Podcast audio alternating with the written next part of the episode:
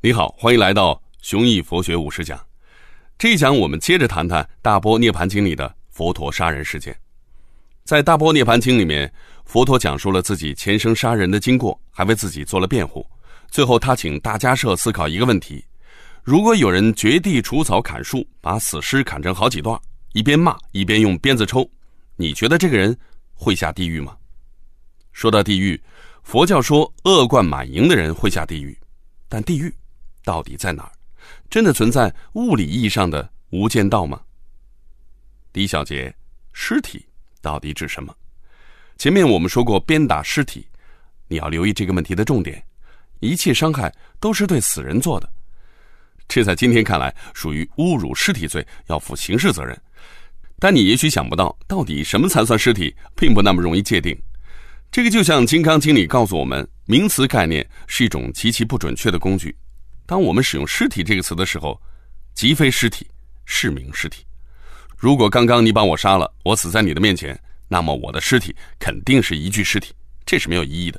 但如果我死了很多年，只剩下了一副骨架，这个算不算尸体呢？又过了很多年，我的骨架散落了，单独一个头骨，算不算尸体呢？我的一束头发算不算尸体呢？如果我死后被火化？我的骨灰算不算尸体呢？如果有人鞭打我的骨灰，该不该入罪呢？这些问题并不是无事生非。事实上，到底怎样界定尸体？不同国家的刑法和司法解释各有各的明文规定。骨灰和死者的头发在中国不算尸体，但在日本和韩国就算。在那些把骨灰算作尸体的国家，如果有人把佛陀的舍利损毁掉了，算不算侮辱尸体呢？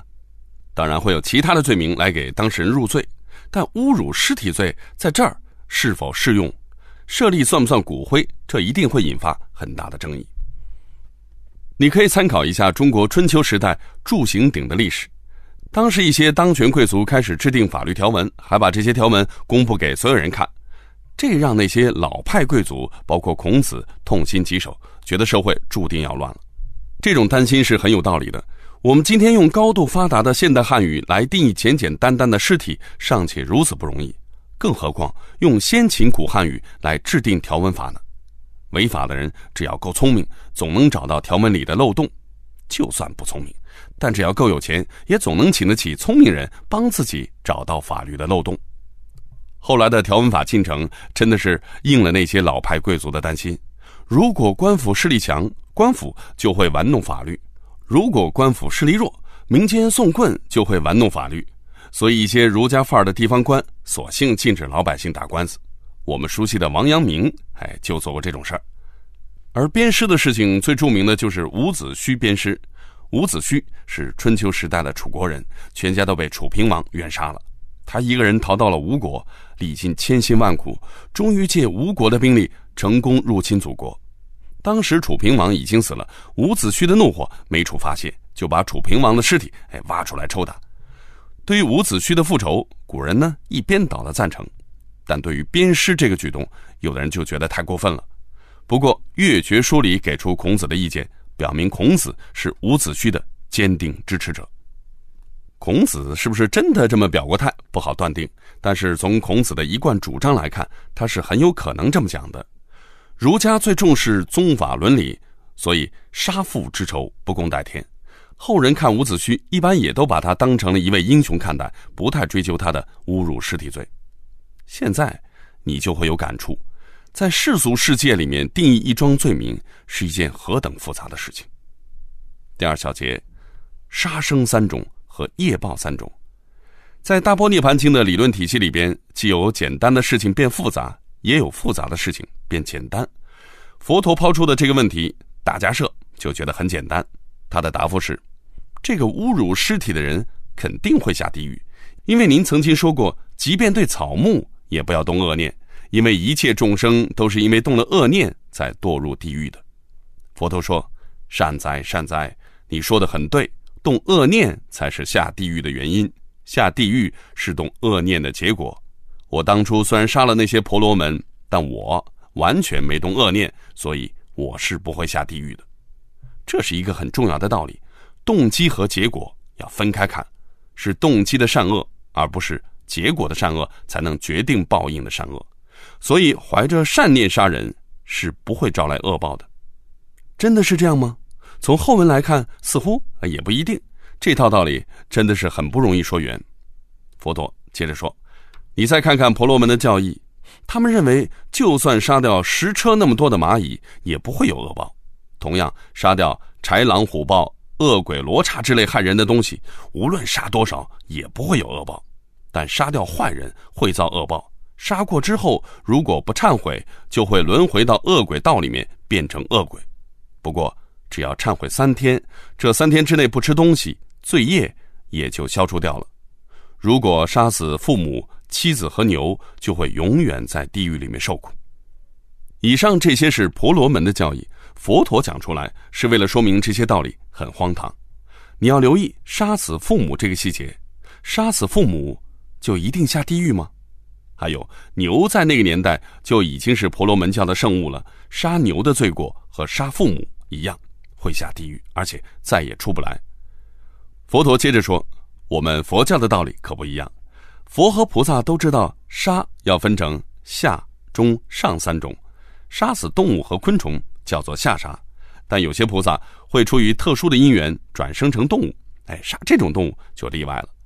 下杀会使人堕入地狱道、畜生道或恶鬼道受下苦，这是因为动物和昆虫只具有很小的善根，所以杀掉它们造不成很大的恶业，恶报就比较轻微。这里最要留意的是善根这个概念。早期佛教讲六根，其中并没有这个善根，但到了今天，善根已经变成了大家很熟悉的一个词儿了。善根是和佛性高度相关的概念。在《大波涅盘经》里面，佛性是一个人能否成佛的绝对必要条件。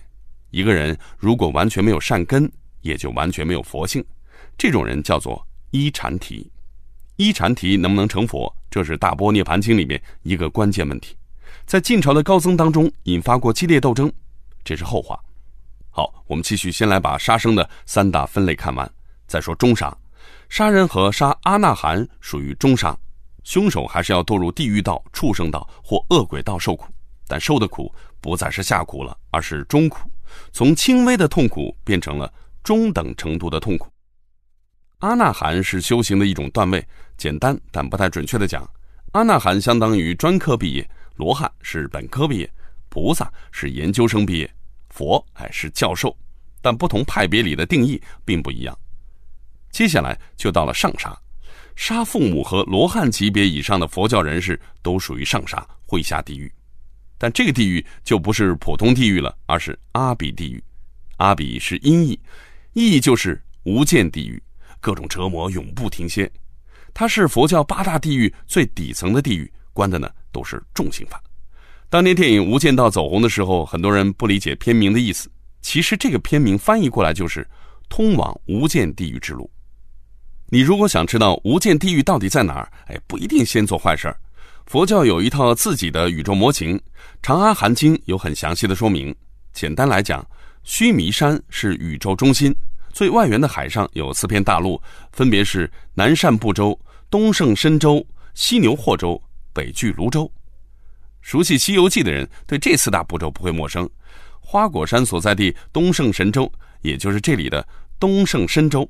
哎，印度在南赡部洲的中心，所以古代印度人把印度叫中国。至于我们的中国，坐落在南赡部洲的边缘地带，叫做支那。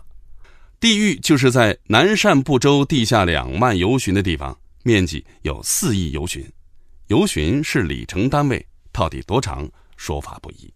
我们取比较小的数值二十公里来算，地下四十万公里就是阿比地狱。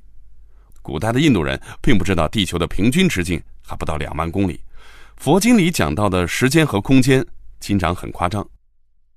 好了，让我们最后复习一下，从佛陀杀人事件我们看到。大波涅盘经有个核心观点，把行为动机而不是行为本身作为带来业报的决定性因素，还把杀生分成了下杀、中杀、上杀三类，分别对应下苦、中苦、上苦。好了，留下我们的思考题供你思考。现在你已经明白杀生一共有三种，对应的业报也有三种。那么回过头来想想看，佛陀杀婆罗门属于下杀、中杀、上杀的哪一种呢？如果说众生平等，为什么杀生要分为三种，对应的业报也要分成三种呢？欢迎你在留言区留下你对这些问题的见解。下一讲我们继续探讨杀人和遭受恶报的问题。